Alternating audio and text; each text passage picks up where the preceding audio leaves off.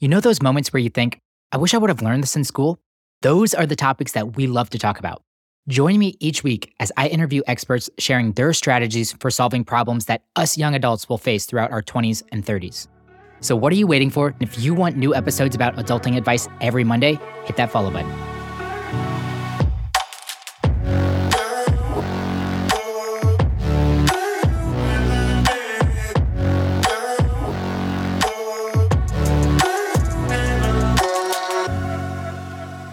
Have to admit, this is one subject in the personal finance space that I don't have much experience with.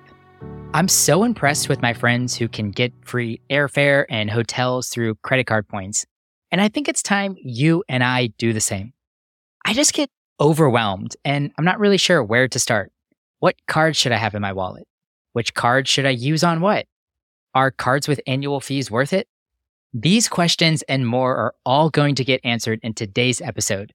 And to give us those answers, I've invited my friend Danielle Desir Corbett, who is the creator of The Thought Card, a travel and finance blog and podcast. Danielle is quite the expert when it comes to traveling cheaper through credit card hacking. My approach up until this point with credit cards has been pretty elementary. I take my 1% cash back and call it a day.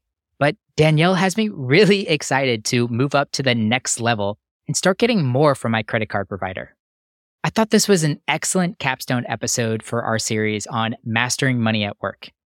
Up until this point, we've covered 401ks, asking for a raise, employee perks that can make you money, HSAs, and most recently, the passion versus paycheck conundrum.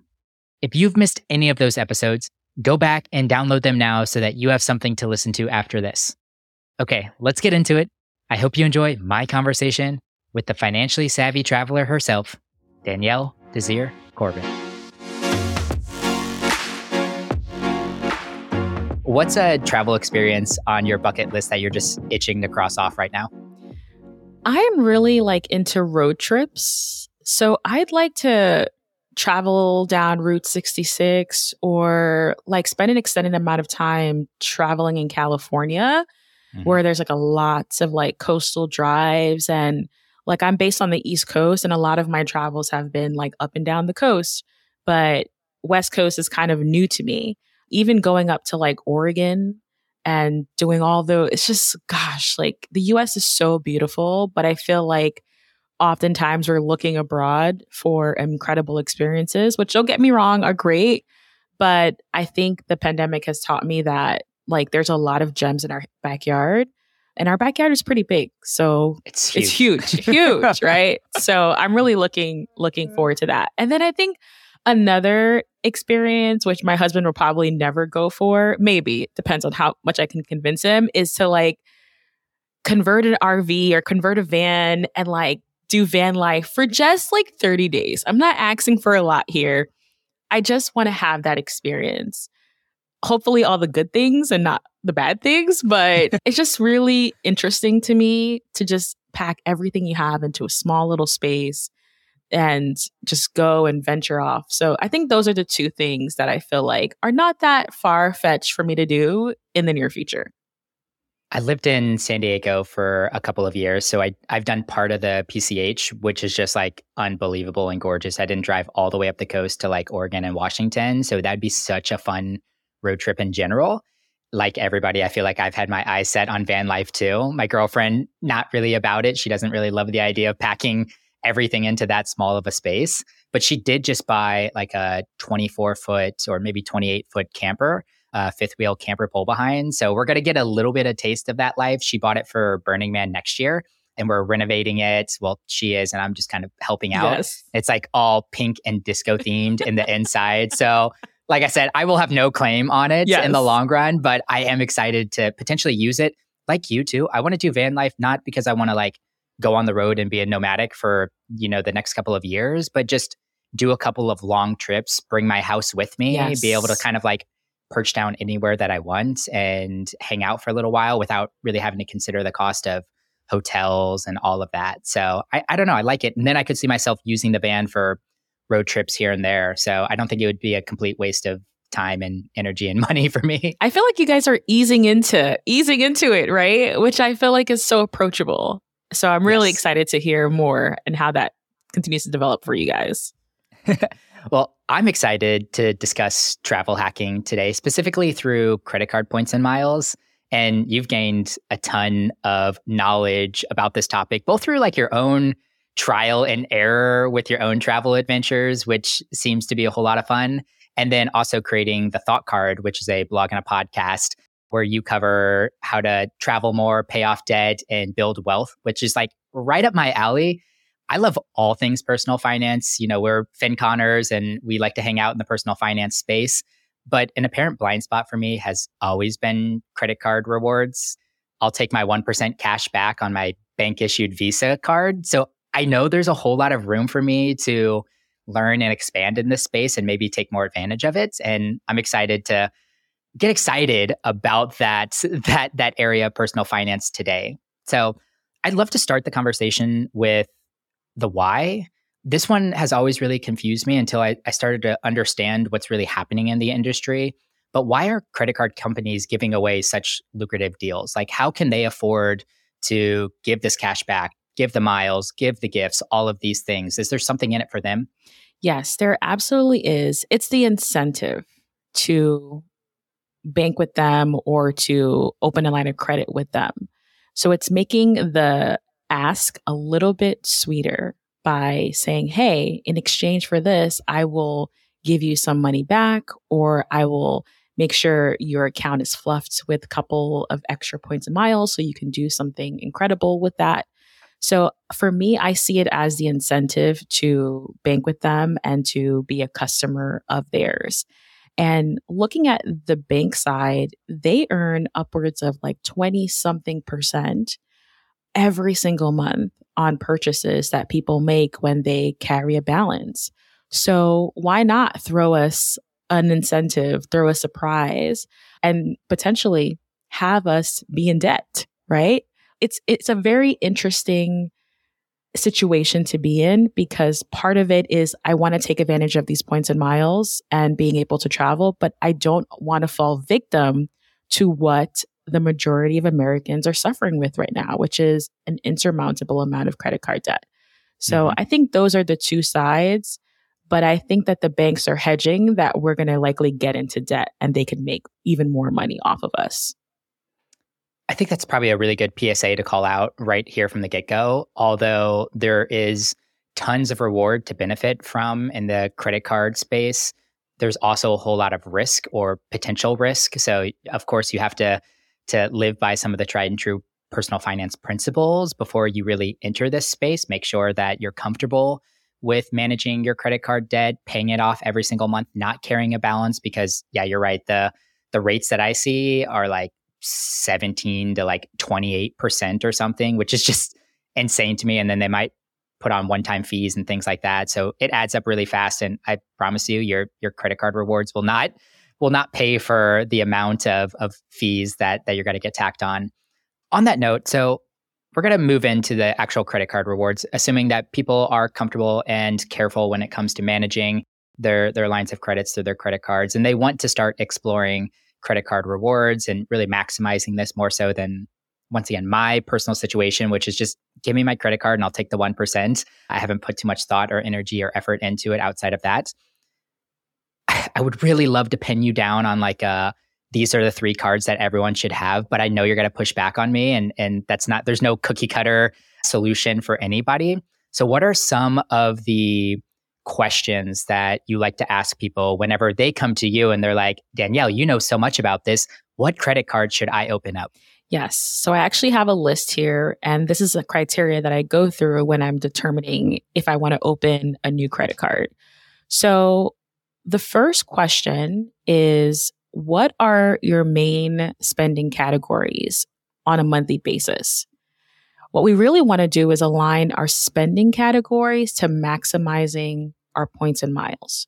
So, for example, if you like to dine out, if you have a car and you do a lot of like gas, you really want to get credit cards that offer maximum points and miles on those particular spending categories. So for most people, that's gas, that's dining out, that may be drugstores, that may be cable and phone. Put those on a paper and say, these are what I'm spending most of my money on. So let's try to find a card that offers two to five times cash back per dollar spent. So that I think is a great level set. So you're not just opening cards frivolously, but there is an alignment there that you're going to maximize. The second question I would ask is Do you want to go the free credit card route or do you not mind paying for an annual fee? I've done both. And I know that there's plenty of opportunity for you to start off with the free cards, especially as a newbie. Start with the free cards so you don't have to dish out any cash and you can really learn as you grow and see if this is something that you want to sustain. And as you add annual fees on, typically the perks do get better. So your cash back is more, you get more sign up bonuses. Like there's just more incentives for you to pay the annual fee. But I would just say start off with the free tier. And then as travelers, our goal is to travel. Definitely keep in mind not to have foreign transaction fees on that credit card. It's like millions of little cuts. When you're traveling and there's a fee attached to every charge, it sucks and it takes up so much of your money and time. So I would just say look for no foreign transaction fee credit cards. Those are the three questions that I would start with is again, what are my spending categories? Let's look for cards that match and align with that. Do I want to go with the fee or no fee? Maybe no fee. And then definitely look for no foreign transaction fees. So if you do go abroad, you don't have to worry about the penalties. That makes a whole lot of sense to me. Is there a couple of credit card companies that we should be looking at? I hear Chase, Amex, Citi all kind of pop up. Are those kind of the big giants in the space that we could potentially start with? Or is there a different strategy whenever we're we're starting to after we've understood our spending categories and the amount of spend that we might have, and if we want free versus an annual fee, is there a couple of companies that we should start with or look at first? Yeah. So, all those that you mentioned all carry credit cards. And my personal favorites, and I'll throw out some card names because I know yes. everyone wants to know. I really, really love Capital One's Venture Card. And I love it for a couple of reasons. Number one, they offer global entry or TSA pre check. So, boom, that's covered. We can just kind of whiz through security line. There are also no foreign transaction fees, like I mentioned. And then across the board, you're earning two points per mile for every dollar you spend. So you don't have to think about, oh, which credit card. You can just have one card that kind of just bases a, a nice layer for you. So I like that card for simplicity. I also really like the Chase Freedom Unlimited cards. This is the no fee card line. And I like them because you can earn three points per dollar spent at restaurants. So if you like to dine out, then that's a really good offer. And then they offer one point per dollar on every day purchases. So on everything else, you can still earn 1.5. So I like that card. It's a little bit more complex, meaning, okay, I could, you know, earn three, I can earn five, 1.5. But I feel like if you are a foodie, you like to dine out, then maximizing on a card like that could be really great great to start.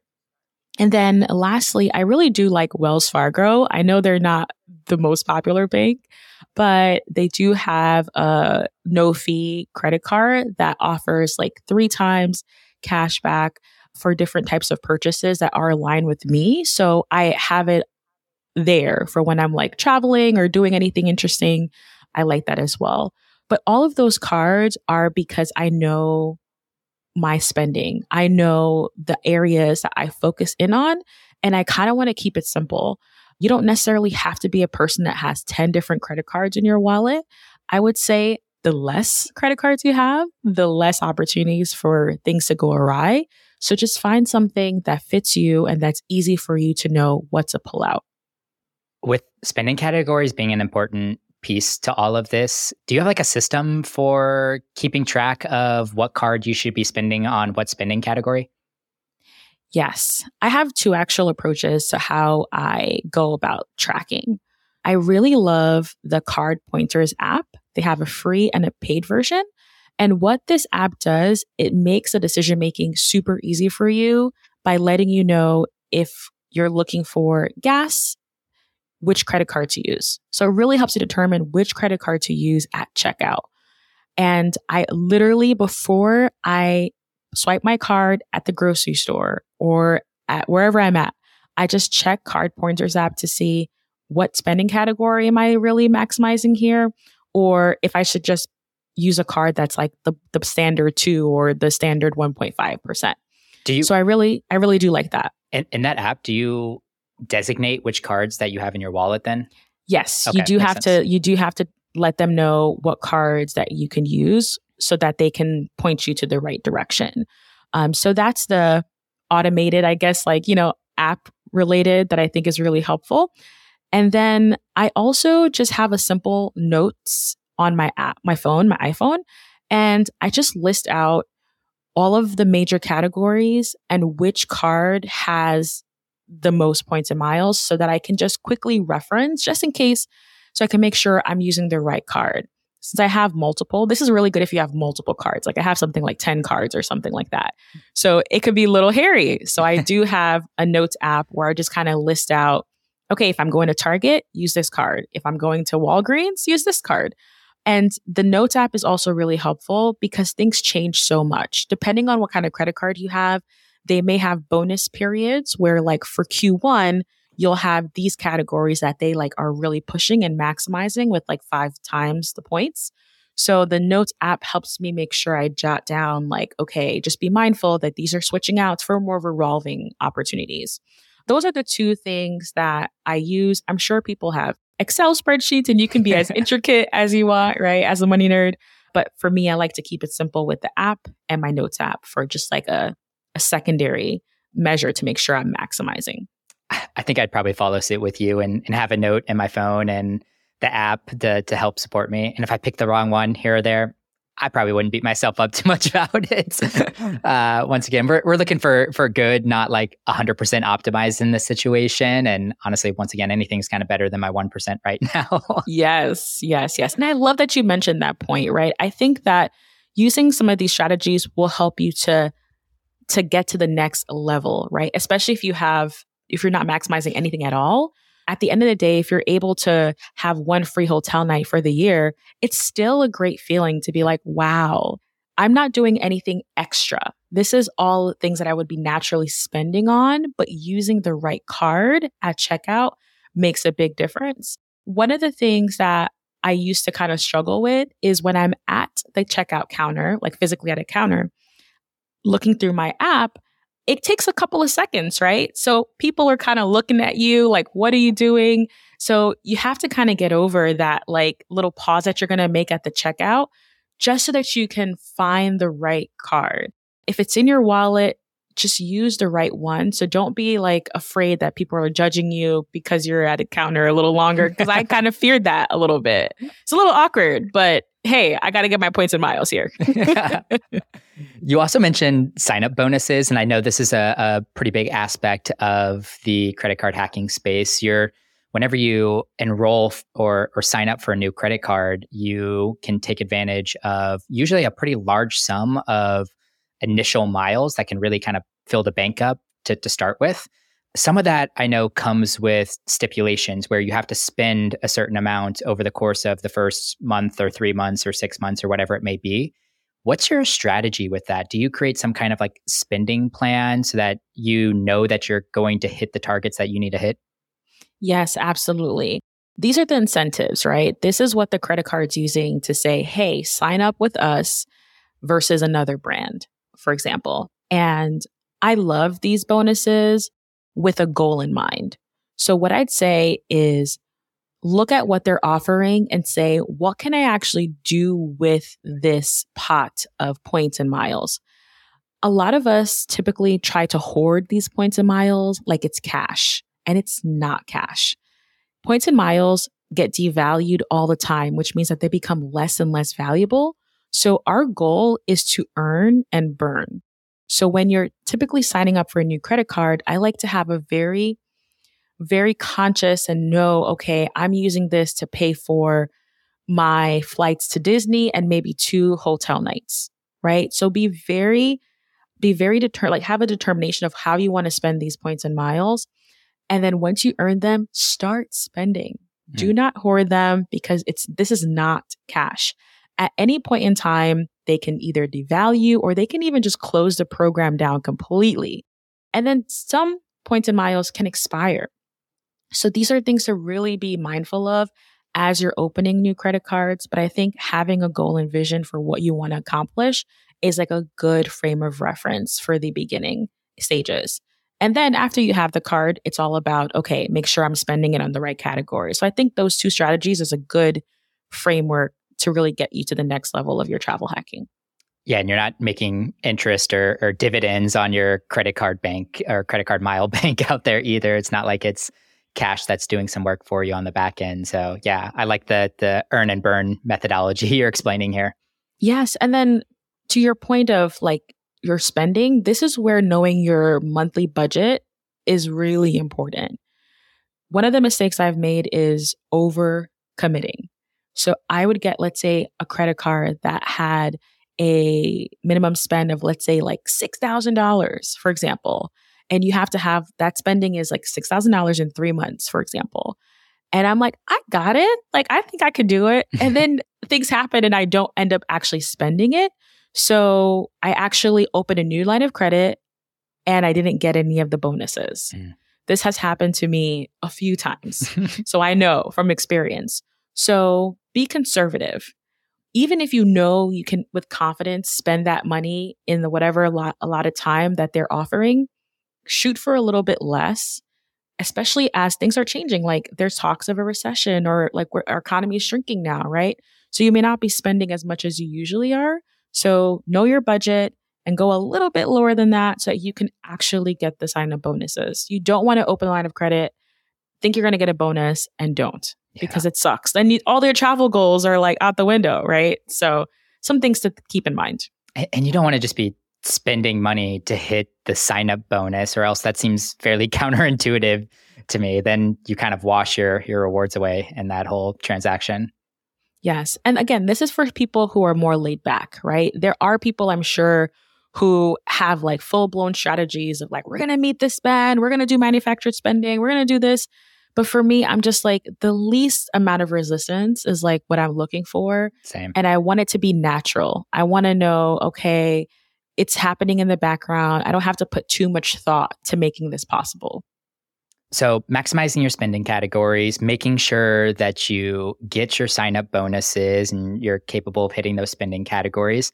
What are some other creative ways to boost your points? I know one thing that I heard you mention was eh, the refer a friend program that's out there. So, if you sign up for a card, they essentially give you like a referral link that you can share to somebody else and they can get points and you can get points if they sign up. And I think this is like a really great strategy, especially if you know your spouse is about to sign up for that card too. You might as well both help each other out in this situation. What are some of your other favorite ways or most creative ways to to boost your points outside of spending and sign up bonuses? Yes, absolutely. So the refer your family and friends is like perfect. That's like absolutely. For me it's it's not really something I do often. What I have been doing more of is adding a family member as a secondary card holder under me. So they get a card with my card, like with my numbers and everything like that. So when they spend, it all comes under me. And this allows whatever they're spending on for me to earn on that. Mm. What I will say with this card holder under you, you want to make sure you trust the person and you want to make sure that you have an honest conversation of like, please be mindful of your spending here. And at the end of the month, I'm coming for you. So please send me the Venmo or whatever, the Zelle of what you're spending on.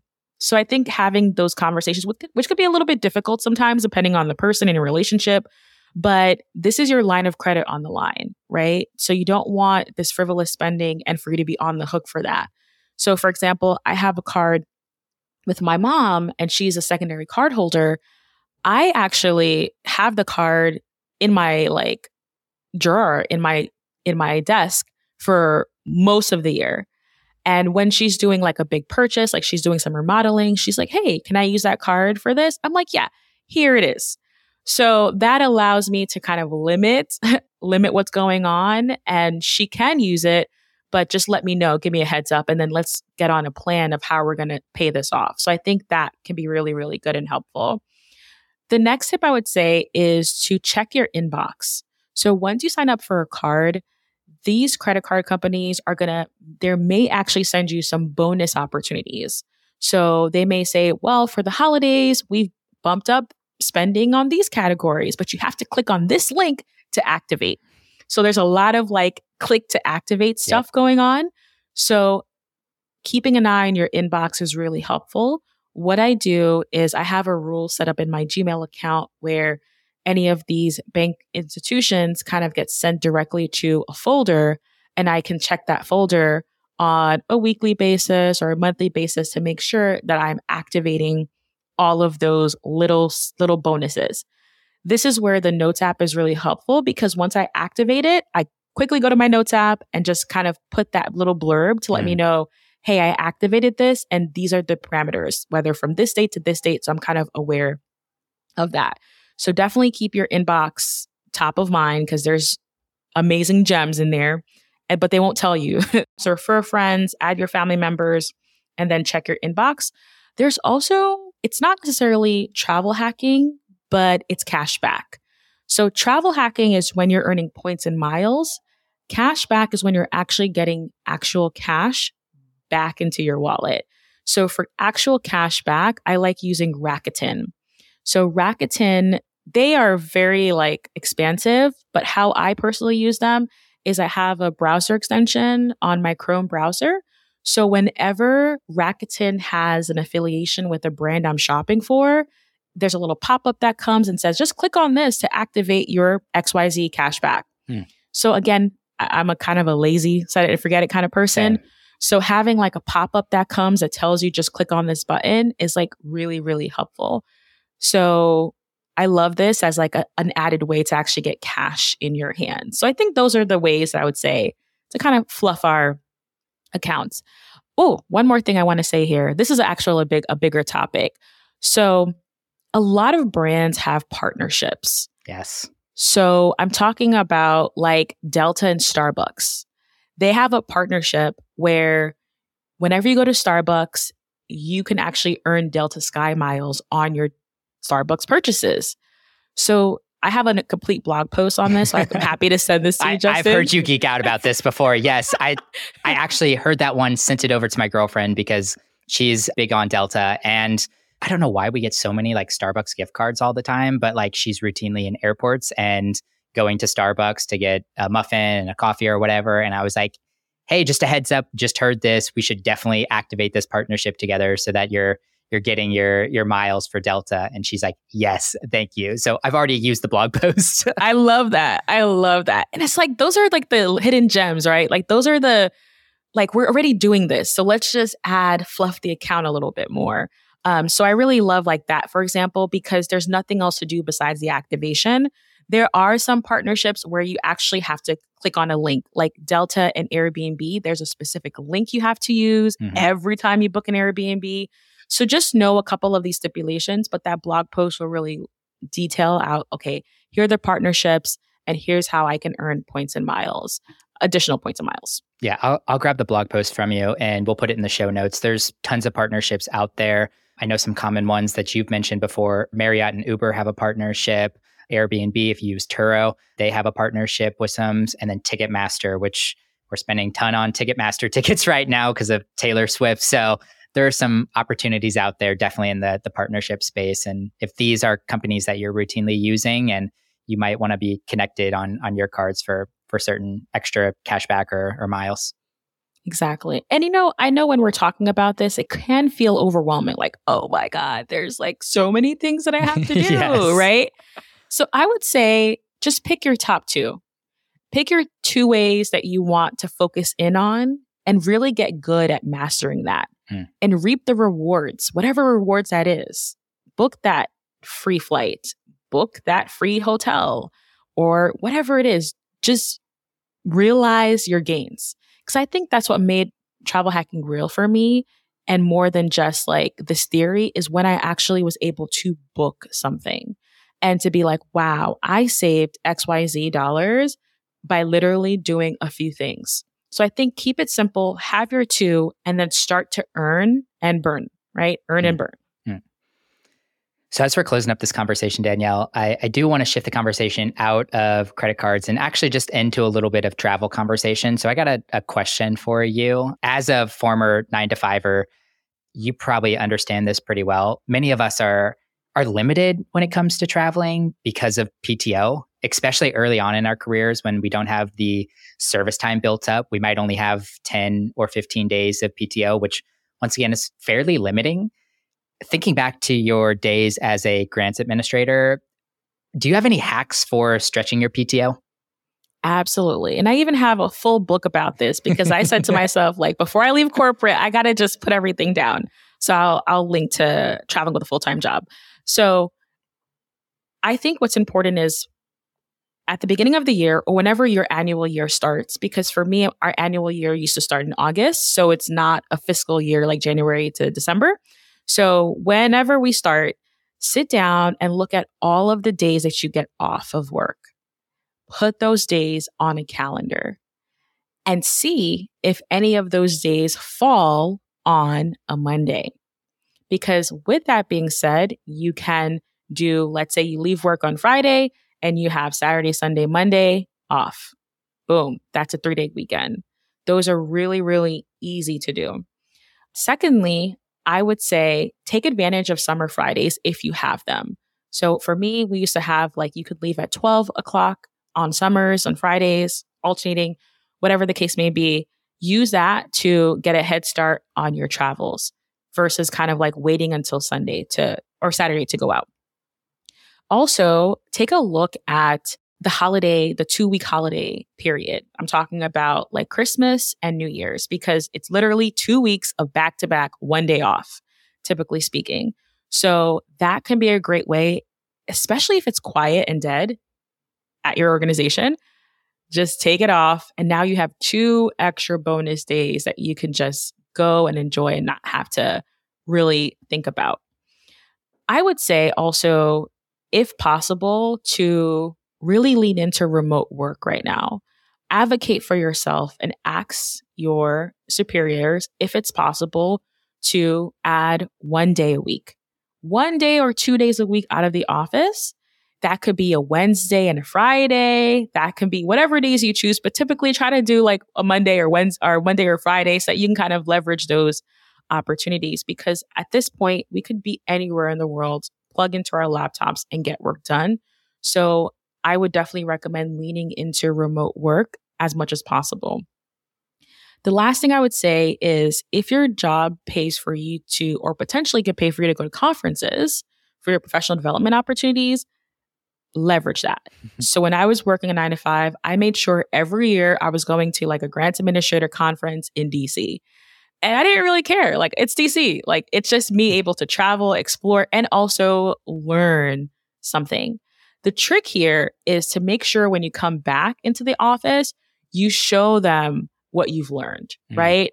You really display why this was a good investment of their time and resources and how it's going to help the department or help the business continue to grow.